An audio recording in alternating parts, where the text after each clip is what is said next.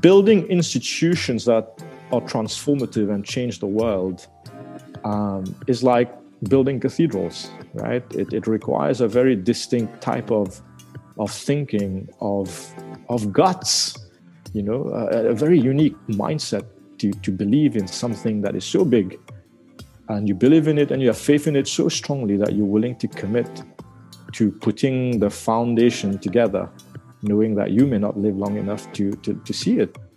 Welcome to Creativity Pioneers, a podcast by the Moleskine Foundation that aims to spark dialogues and reflections on how creativity is understood and talked about, showing us its use for positive personal and social transformation. I'm your host, Adama Sanneh, Moleskine Foundation CEO. Please subscribe now to our podcast on the platform of your choice and tune in for new episodes. I look forward to reading your thoughts and comments on our social media channels. Today, I had the pleasure to speak to Veda Sunassee, Executive Director of the African Leadership University. Veda arrived in this role through an incredible personal journey devoted to impacting society through education. Graduated from Princeton University, Veda has spent many years in several roles with the African Leadership Group. He was selected among the inaugural Obama leaders in 2018 and chosen among the top 100 most influential young Africans by African Youth Award in 2019. His path to leadership is ingrained in a constant process of self reflection that become the basis of an incredible and ambitious vision, building innovative institutions that will change the way we conceive education and ultimately will develop 3 million ethical and entrepreneurial leaders for Africa and the world by 2035. For today's conversation, Veda is sharing with us his journey and his vision on preparing a generation of leaders through three key words kitchen, stage, and cathedral. Enjoy.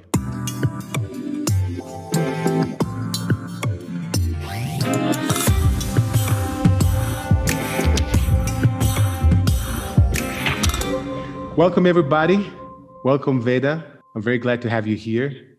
I love that in your background and in your path to leadership, there's a lot of creativity, there's a lot of culture, there's a lot of art. Even if I discovered somewhere that at some point you wanted to be a aeronautic engineer or a space engineer or something like that, you have to tell us something around that about what happened there. Um, but uh, as every podcast, we always start this conversation by asking our guests to uh, choose three words that they think that can represent themselves and their mission uh, in life. And I think you chose three very interesting words. One was kitchen, stage, and cathedral. So, Veda, first of all, thank you very much for being here. Welcome. Thanks for having me. So, can you tell me a little bit about these these three words? Where where did they come from? well, it's funny. Funny you you mentioned uh, you know the the that, that there's always been an inherent interest in the arts in my journey and you you know you're absolutely right i funny enough when i when i often you know sort of describe myself i say that in as much as most of my professional career has been as an educator i'd like to think that fundamentally i'm an artist and and, and hopefully when i unpack these three words um, the artist within will also emerge yeah so so why these three words you know where it comes from it's um, I remember my students um, asked me once, um, you know, when, when, where did I learn leadership? You know, mm. and hmm. I often say to them that there are two places where I learned leadership. Um, one is the kitchen, where I worked for four years at university. The other one is the stage, where I did theater um, for four years when I was at university. But the funny story is that I had no idea at the time that I was learning leadership in those um, uh, uh, on, the, on those stages on those platforms.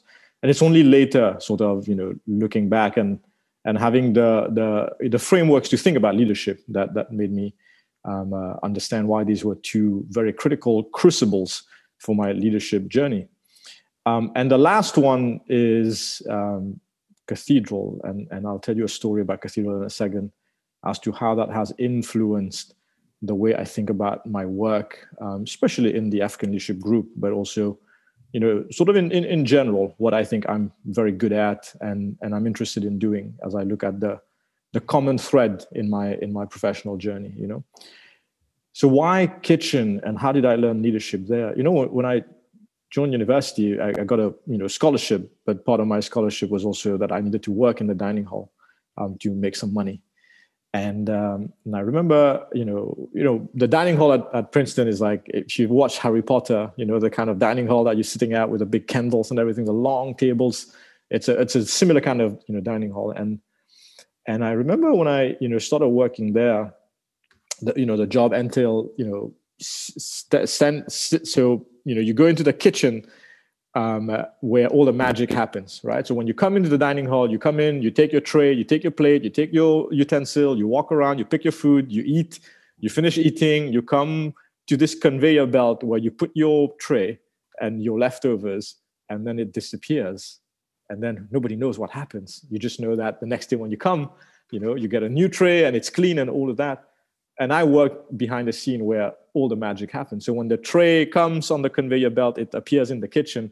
My job was to lift it off the conveyor belt. You put the cup in the cup tray. You put the silverware in in the bowl where it's soaking. You put the plates on the plate. You know you're stacking the plates you're stacking the trays. And then when you've piled up a bit you turn around you put it on another conveyor belt you push it. There's a guy or a girl is waiting on the other side and that person picks it up and starts loading it into this massive washing machine and then there's somebody else catching it on the other side.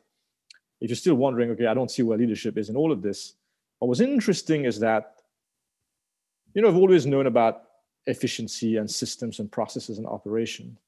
And this is like a very miniature version of, a, of an operation, right? But being in an environment where, you know, we had a captain and our captain would challenge us to like how fast you could pick up the trays and how fast you could dish out. Because here's the, the thing the moment, let's say, a tray keeps going on the conveyor belt, there is a little detector. And if it goes past that detector, the conveyor belt stops. And if that conveyor belt stops, on the other side where people are loading their trays when they finish dinner, you create a massive backlog. So if you are delaying in the kitchen, that line stops and you have a whole, you know, um, uh, you have traffic in the dining hall and people are not able to do this efficiently. So it depended on us to be fast.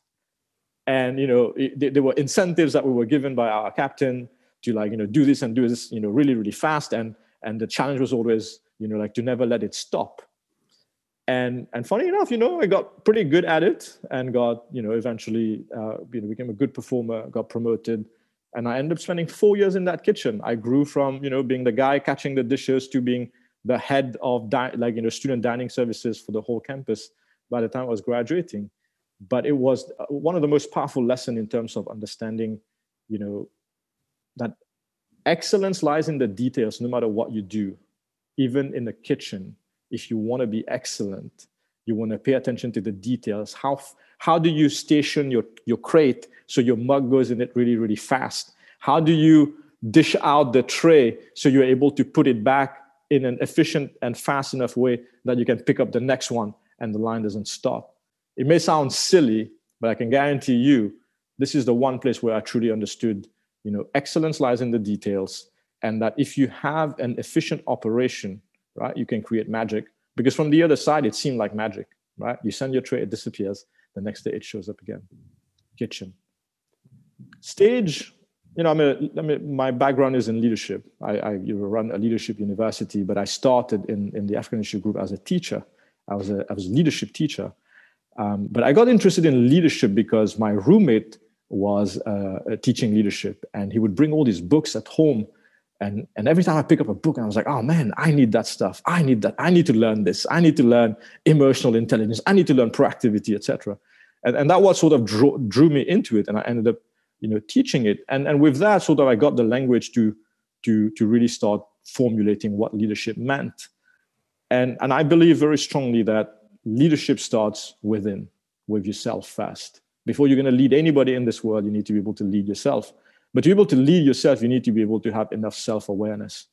It starts with emotional intelligence. I believe that at, at, at the core of any leader you need to have a, a very strong sense of um, emotional intelligence and self-awareness. I think I don't need to name name names, but we've seen in recent past leaders in the world, right, who you could clearly see, you know, were very low on self-awareness, on empathy, on emotional intelligence, right? But here's an interesting story. When I did theater, I mean, I absolutely loved it, and I've you know performed in over 20 different plays, and I've played different roles, different characters.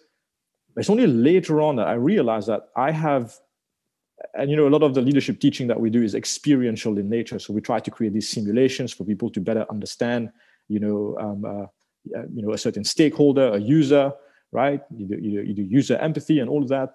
But there is no exercise more powerful in empathy than being an actor. Because what is it to be an actor to to to try to become somebody else right? In in in in emotion in, in, leadership we often talk about like walking in the moccasins of somebody else right? This idea of like putting yourself in somebody else's shoes to understand the world from their lens and their reality. And i'd done that for four years right? And and you know i would go at length to like understand a character and prepare to be the character and all that but never really fully appreciating how powerful an exercise in empathy it was. And it really really was you know? Because you know you you show up You've, you've had a long day of school. You come at uh, 5 p.m., you perform at 7 p.m., you have to get in the zone, you have to become this character that you are not on a day to day. And that exercise of forcing yourself to become something else I, you know, was one of the most powerful um, you know, empathy exercises. So, theater, stage, that's where I learned it. Now, cathedral, there's a beautiful letter written by a guy called Bill Shore, and it's called letter from the Cathedral of Milan. And Bill Shore was running a company and uh, he was on vacation in Italy, in Milan, and he went to the cathedral and sort of just was in full admiration of that cathedral and wrote this letter to his team in which he explains this idea of, you know, you look at this cathedral, which apparently took over 500 years to complete. And he said, just imagine what does it take for a group of people or an individual to want to build something knowing full well that he or she will not live long enough to see the labor of that work come to fruition. Forget him or the person who starts it or the group of people who started. They knew, the people who were building the Cathedral of Milan knew not only they wouldn't live long enough, their, their, their children wouldn't live long enough. Right? Will take generations before this thing you know, comes to life. And I believe that building institutions that are transformative and change the world um, is like building cathedrals, right? It, it requires a very distinct type of, of thinking, of, of guts, you know, a, a very unique mindset to, to believe in something that is so big and you believe in it and you have faith in it so strongly that you're willing to commit to putting the foundation together knowing that you may not live long enough to, to, to see it and i think in modern day world where everything is so urgent where we are constantly wanting to get the accolade or to succeed or we have very defined you know sort of templates of success. It is very easy to want to do the next thing that is going to you know uh, is going to put you out there on a pedestal right? And and, and the world will, will claim that you've been successful. But but people who really build enduring institutions that are, are transformational that change the world they they have a long term horizon a different different kind of way of thinking. And i think Bill Shore describes it magnificently in that letter around, um, you know, as he describes what, what did it take to build a cathedral, the, the Cathedral of Milan, and what are lessons that you can take um, uh, from, from that. Why was that relevant and, and resonated with me is I'd like to think that that's what we're trying to do with the African Leadership Group, right? That we are in the business, for lack of a better word, to develop the next generation of African leaders. And if you're going to build a generation of leaders, you've got to think uh, your timeline is generations, right? It's not a year, it's not two years. So you have to to play the long game, and you have to think about building institutions that will give you an education today to prepare you for the future, which is also not something. Again, I could go down a rabbit hole here around how obsolete our current education models are, um, and, and, you really need to think, you know, in, in new, novel ways. But that resonated with me personally because when I look at my journey in the group, I'd like to think that I've constantly been part of helping the group build something and then other people can come and continue you know growing on it. Whether it was helping starting the academy in johannesburg whether it was being part of the founding team of alu in mauritius whether it was me going to rwanda as employee number one to start alu rwanda and today it's this magnificent beautiful campus. It's got you know a thousand plus students and from me being the first employee to the to, to a team of you know 200 plus people you know to me coming back right now to help the institution scale from you know 2000 students to 20000 students in the next five years right? Um, i'd like to think that you know that's what that's what i get my um, inspiration from playing my part in in being an engineer and architect in in building cathedrals. It was beautiful. Thank you veda. Because i think you touch upon um, so many different topics and and and you managed to trace for us an incredible journey that really starts from the self and and and, and it goes to a vision that goes way beyond the self and uh, and I found extremely interesting this idea of the three words. And you know, I would probably uh, you know the first one that that started that, that I thought was was the aspect of stage in the sense that there is this element of introspection or self awareness that is a starting point of of everything to a certain extent.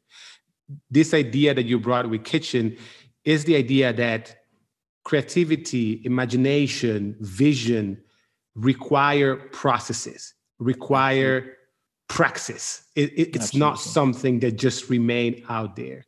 Yeah. Uh, and finally, the idea of the cathedral, and plus, I really appreciate it since I'm from Milan, and we are so I'm not. We're actually not too far from the Duomo itself. And every time you pass in front of that structure, it doesn't matter how many times you've seen it. It's just unbelievable just to something that really outlasts uh, mm. yourself uh, and anything else is and and i think he speaks about vision and courage as you said and, and it's extremely interesting. The things that i would like to pick up though is, is what you said in the beginning that i found interesting because it's true that that you are an engineer an architect an educator and everything but you like to define yourself as an artist first of all so, can you expand a little bit more on that? Why an artist?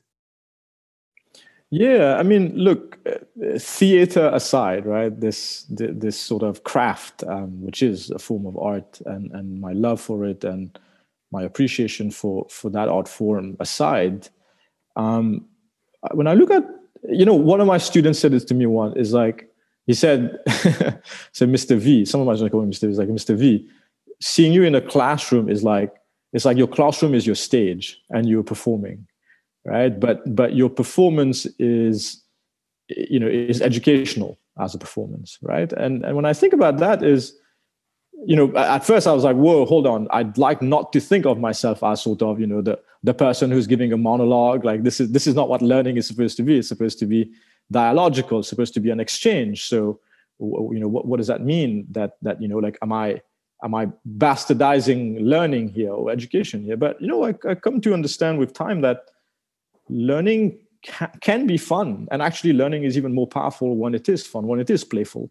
I mean, think about think about children, right? How do children learn? Why is it that why is it that a kindergarten is all about play, and then the moment you start standard one upwards, it's like we've forgotten how to play, right? It's like we we don't. It's like it doesn't matter anymore. But I think it's it's inherently human to be playful, to be artistic. That that I mean, think about our senses and what stimulates our senses, right? And you know, and I've always been a you know I'm an advocate for and and and also a designer of you know learning experiences and especially experiential um, uh, learning, right? And and this idea of like you know using imagination and creativity to create you know scenarios and and simulations right for people to learn. I'll give you some, some examples of some of the probably crazier things that we've done right? Again you can never really ever recreate somebody else's experience right? You'll never you, you can try to do all sorts of empathy exercise but there's only so far that your your empathy can go right? But but you want somebody to move beyond just like cognitive empathy to a place of real compassionate empathy where you are moved to do something and to move to action. And we wanted to get our students to understand that. So we designed this little, you know, experiment uh, simulation experiential where, you know, we we got our students, we brought our students, you know, hurried our students into the into the auditorium. Um, uh, and told them that you have 15 minutes and you need to go to your room and, and grab all your essentials because um, the, the, the, there's a there's an emergency. Essentially, what we're trying to do, we're trying to create a simulation for a refugee crisis, right? So you had very little time to go and pick up your stuff, and they did, and they came out. We made them walk around our campus for two hours, right?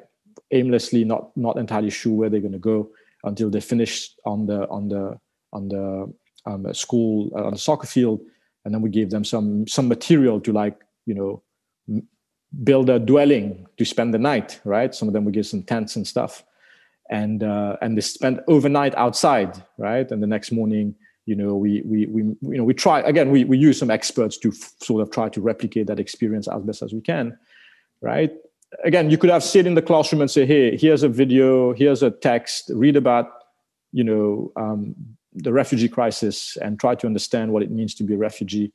Or you could say, hey, well, let's try to experience a little bit of that. And then you close off with bringing in some experts. By experts, I really mean people who've had the actual experience and some of our students were actual refugees, right? Who could who could speak to that, right? Like that, you know, I was telling a colleague yesterday, you know, theory of change, which is like a very important concept used in consulting in all the different places. We, we teach that at uh, both the university and the, and the high school.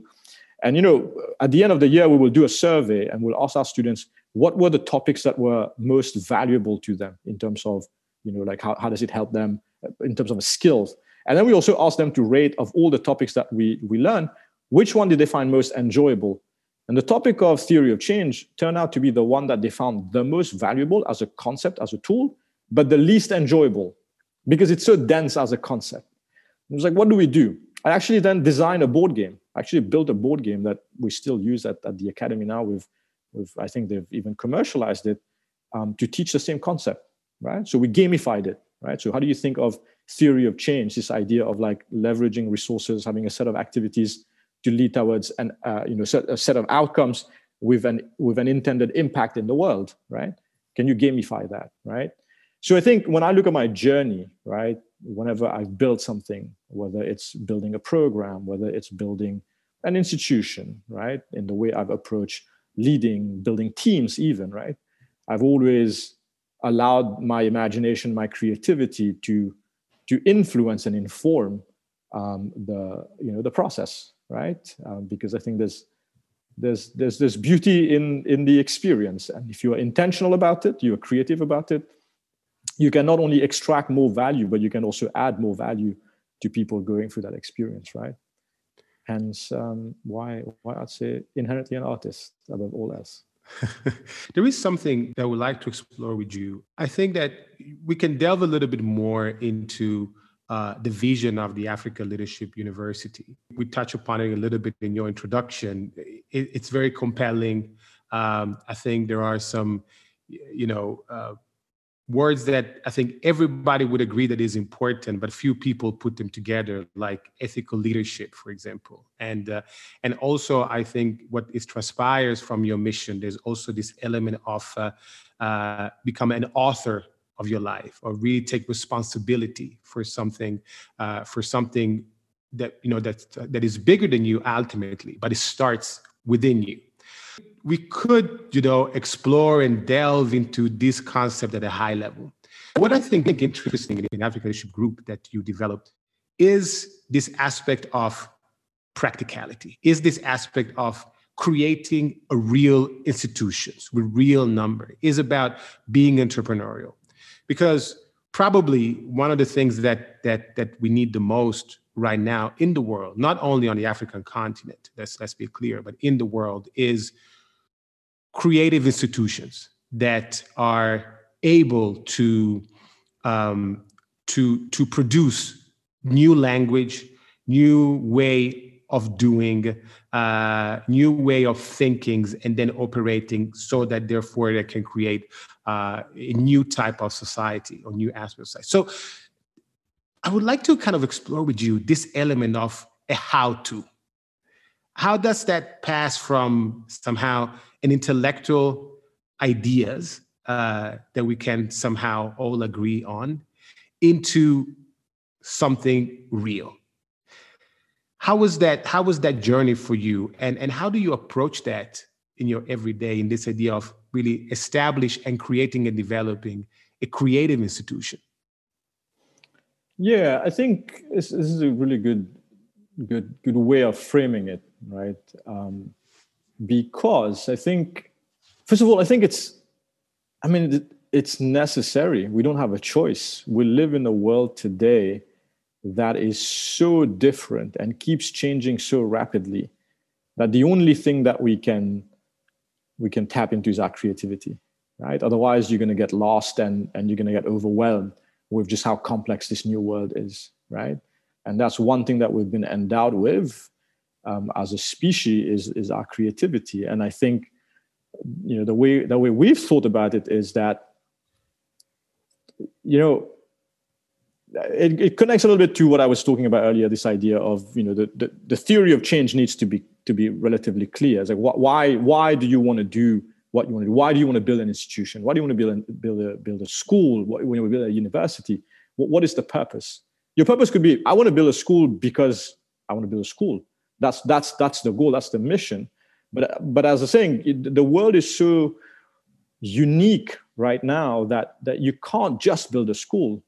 Because if you just build a school that doesn't have a stronger or a bigger purpose, you're going to get people to go through the motions in that school and they will probably not emerge as um, forget the most productive and creative contributors in society but probably even ill equipped to survive in a very complex um, society because we live in a complex society right? So h- how do you go about taking you know building a, an educational institution as, as, a, as an intellectual concept to to to to infusing you know creativity into it is you've got to find people who are aligned in the purpose right? Because i think i think that's that's the most important part. At the end of the day i think what what moves us um, uh, uh, as as as again as a human species is is to be able to live for a higher purpose. Again whether it's you know building a cathedral to serve a higher power or it is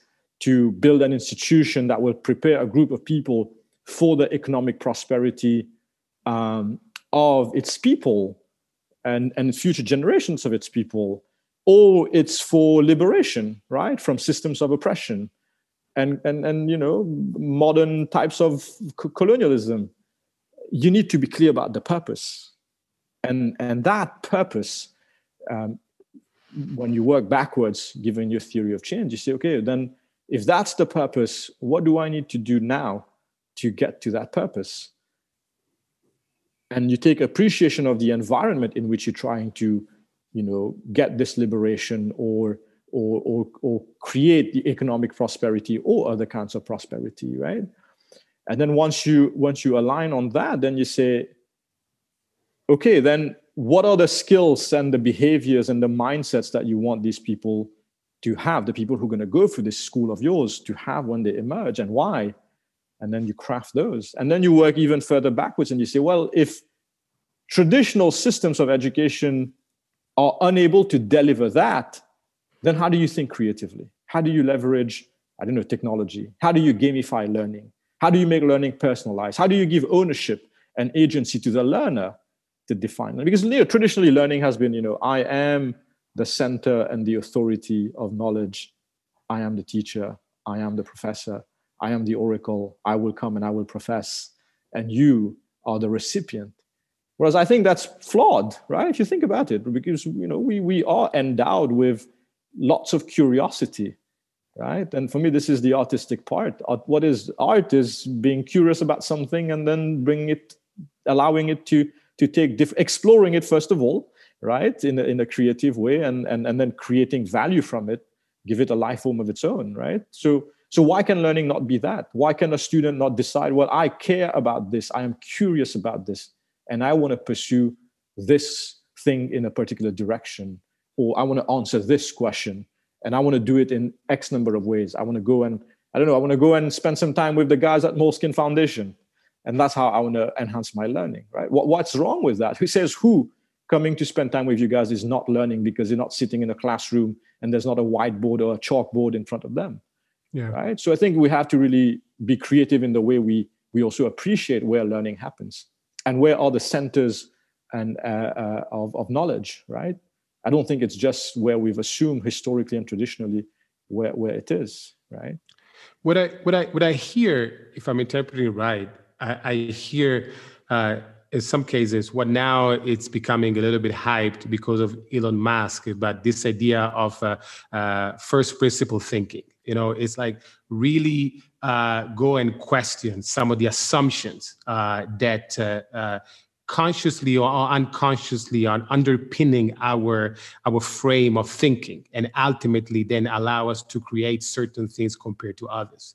Um, and, and it seems to me that the african leadership university at the african leadership group it's really um, pushing on that and start questioning some of some of those assumptions. And then by those questioning then you can create something that is that is unique. Um, the reason that I would like to explore a little bit though about because ALU uh, and the group, it's an excellence under, let's say, any objective indicators, you know, economic indicator, you know, in terms of uh, fundraising, revenue, numbers, etc. You know, everywhere in the world, everywhere in the world, the Africa Leadership Group uh, and the African Leadership University would be an excellence. Um, though I feel that there is something special about being the African leadership group and African Leadership University. That that context, that uh, to a certain extent, that that context that is both physical and metaphorical in a way. Mm. How, in which way, you know, the uh, African part of the Leadership University is influencing the building of an institution and uh, and has inspired uh, the, the the the way that you decided to to to go and to build things. Yeah, at its very core, right? At its very core, it is the love and the desire to right some historical wrongs for the African continent that led to the founding of the group, right? Um, I mean, you know, the founder Fred Swaniker um, doesn't really need any introduction, but I think those those who've paid attention to his story, you know, it, it begins with first of all him having to leave Ghana because of a, of a coup d'état, right, and then sort of finding himself and his family in Botswana and sort of growing up all over the continent, but then also, you know, having had a chance to go and study in the West, etc., and and sort of this realization as a Pan Africanist um, that you know you we all know the kinds of labels and stereotypes and and and thinking that is very often associated with the continent, right? As if almost we are unable on the continent to be centers of excellence or centers of creativity or centers of genius, which is flawed. I mean, you just mentioned Elon Musk, he is African. People may forget that, right? And and we have you know great um, you know Africans who have gone on to do remarkable things in the world. And look, let's be honest, Africans have also been the the the, backbone of building some of the grandest institutions in the world. Granted, it was done under an uh, uh, uh, pretty messed up structure system of oppression, right? But you know, make no mistake that the contribution of our people to the world is is is massive. It's just that some chose to write history in a certain way and discounted and and and demeaned and and stripped away the dignity of of of, of our people on the continent, right? And sadly, the world has evolved the way it has, and and despite efforts to to try to to fix some of these things as we see till today, right? Um, we're not on par yet, right? And and the continent has definitely suffered tremendously um, uh, um, over the years. At the same time, since independence, right, and the 19 what 60s, 50s, 60s, 70s, we've seen also generations of African leaders who've honestly failed their people, right, big time, and uh, and and and the young the youth of Africa, this generation, you know, Africa is the youngest continent in the world, right? By the turn of the century, 40% of the entire world population is going to be African. right? Africa has a median age of 19 years old, which means that if it's got a population of 1.2 billion people right now, 600 million people are under the age of, of 19, right? This is a generation that is creative, it's energetic, it is optimistic. That's the part that, that you know, uh, makes me, reminds me all the time that, that we have a moral imperative to do what we can do for this generation because you know it is no fault of theirs that the world is how it is and and you know some of their countries are in the states that they are i don't want to be you know too alarmist either right there's been a lot of improvement on the continent over the last few years but when you look at the data of what lies ahead for us um, you know we are looking either at one of the great, greatest opportunities in human history right of really tapping into the potential of, of youth and young people. Or we could be looking at a disaster if we fail to build uh, systems to educate and create employment and opportunities and, and, and, and, and all of that, right? So, you know, there's, yeah, it's with pride that we are the African Leadership University, the African Leadership Group. We certainly hope that what we are building, and, and we have reason to believe that we are on the right track, that what we are building, how we are pushing the boundaries and, and revolutionizing education, others will will pick up from as well. That that that this is going to be born out of Africa and we'll build a model that the rest of the world can copy. I mean, you know, we we we already, you know, we attract people from all over the world who come to, you know, spend time with us. I remember I was hosting a, a, a conversation with this gentleman, Pekka Peura. He's known as the most famous teacher in Finland, and Finland has one of the most progressive education systems.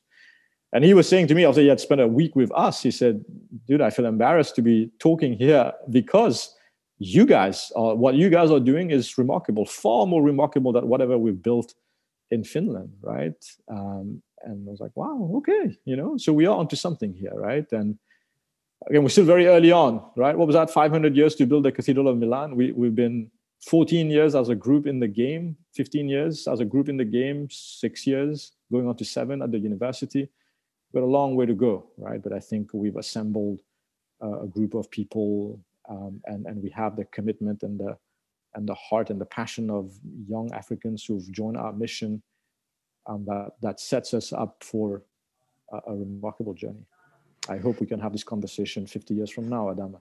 Uh, it will be a whole different uh, different type of reflection you know uh, absolutely absolutely and this really talks about that idea of of a cathedral that you were that you were yeah. saying in the beginning uh, look we have this this you know as you know uh, the the the name of this podcast is creativity pioneer and uh, and for us a creativity pioneer is is someone who has the intellectual curiosity and the courage for unconventional acts of changing their reality around him or, her, or herself. And I think today you really uh, showcase, you know, say, share with us um, how uh, uh, you know your remarkable journey in really interpreting, uh, you know, uh, this role of creativity uh, pioneer. As as the very last question, you know, I would like to ask you something practical, you know, in your everyday life, you know how do you stay creative? How do you keep yourself inspired uh, so that you can? Because we know a creativity pioneer is not somebody who did something in the past and that's it. Creativity pioneering means is an attitude that has to be nourished, that has to be nurtured. Uh, so, how do you nurture that side of yourself? You know, with your permission, I want to share uh, a personal internal struggle first before I answer your question. And that struggle has always been you know, as as an as a former actor, and I've also you know directed you know some plays and musicals and whatnot. I've I've constantly been dealing with this internal struggle of the artist within and the artist without. Right? Um, there's this desire to become an artist, a full fledged artist. Uh, which is something that I probably will explore at some point in my life. Um, I still believe that. Um, but you know, I also know the pathway that I took um, and that's been a commitment to education and, and transformative education in the last uh, decade plus now.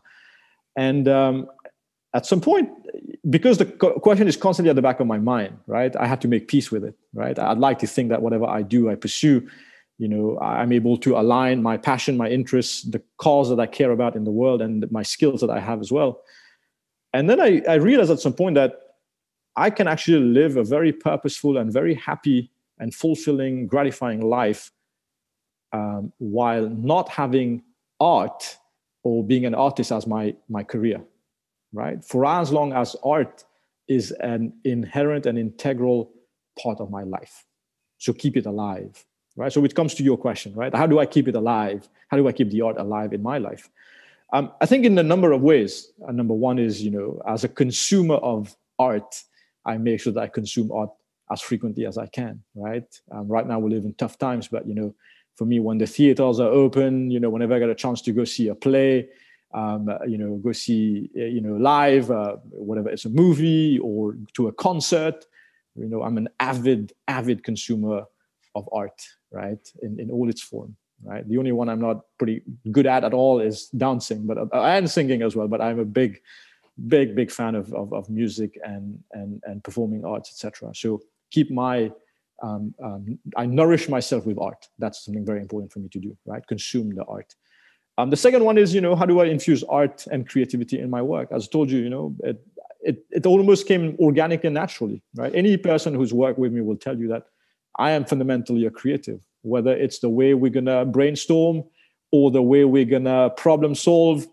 Um, it's never dull. It's always some creative way of, you know, how are we how are we going to problem solve this um, uh, you know, in an artistic way almost, right? And it's fascinating what it does when you tap into into your right brain, right? Um, even when I was working as a consultant before rejoining ALU, you know, a lot of the programs that I've designed, um, you know, I, I, I would do like, you know, um, uh, consulting at executive level, and and and still I bring creativity, right? I get people to do some stuff that they were like, I could not have imagined that this would lead to such a powerful insight around everything, around culture, around self leadership, you know, using, you know, for instance, you know, this thing that we do around culture, where we do a reflection around using five the five elements of nature. When I first was like, oh man, this is feeling a little like touchy feely, and then before you know it, it's like, whoa, we've extracted such valuable information around how a culture is living or not living at the moment by just like looking at it from a different lens, you know. So so making sure that creativity and imagination is is an integral part of my day to day uh, my work. It's almost become honestly like it's become a habit right? It's like it's like this idea like at what point does a skill become a mindset right? Mm. um, and it's like it's like you practice it so much that it becomes almost a mindset a way of living a way of doing. And i think that you know um, creativity and imagination for me has most definitely become a way of living um, you know. And and when i'm not i know it. Trust me i know it. I know it. It's like oh, i'm thirsty you know and then i gotta I got to do something that is is is more you know of, of more creative nature. Recently, I've been I'll be honest, I've been um, feeling it, especially with the lockdown and the pandemic. My ability to be in these spaces because I believe very strongly also that yes, you can be a pioneer, you can be a creative solo. There are wonderful solo artists in the world in many forms, but I'm personally a strong believer in subscriber to communities of, of, of practice and communities of, of creatives. And that's where I feel like I come to life when I'm in these spaces and these communities. And, and recently it's been really hard with the lockdown and the pandemic to be in those spaces, right? Where you're able to nourish your soul. Because, you know, creativity, art is also spiritual. For me, at least it is, right? And how do you nourish your spirit with that? And it's about being this in, in spaces where you are able to to live the art in, in a community and um, yeah it's about again it goes it also ties to what we were talking about earlier. It's about awareness. You need to be aware that this is important to you that that your soul and your heart um, requires art as a nourishment. Then you have to nourish your soul um, with art as well. Veda, thank you so much. That was really great. You gave us uh, so much to to think about, and I think above all, uh, I think you showcased to us how to uh, dismantle some of the uh, those those typical ideas and dichotomies between uh, uh having a high manage, high level managerial life and an artistic life. There's these two things are not in contradiction with each other, but on the contrary, they're nurturing each other, and and really to create uh, this idea of uh, a creative leadership, or even more, an ethical creative leadership for the future. So, Peter, thank you so much. It was really great, and uh, I look forward to continue our conversation in a different space. Thank you. Thanks for having me. Thanks for listening to our new podcast, Creativity Pioneers. If you'd like to check out other episodes and know more about our mission, please visit moleskine.foundation.org. Keep on following this podcast and share your comments on Facebook and Instagram at Moleskine Foundation. Until next time, stay creative.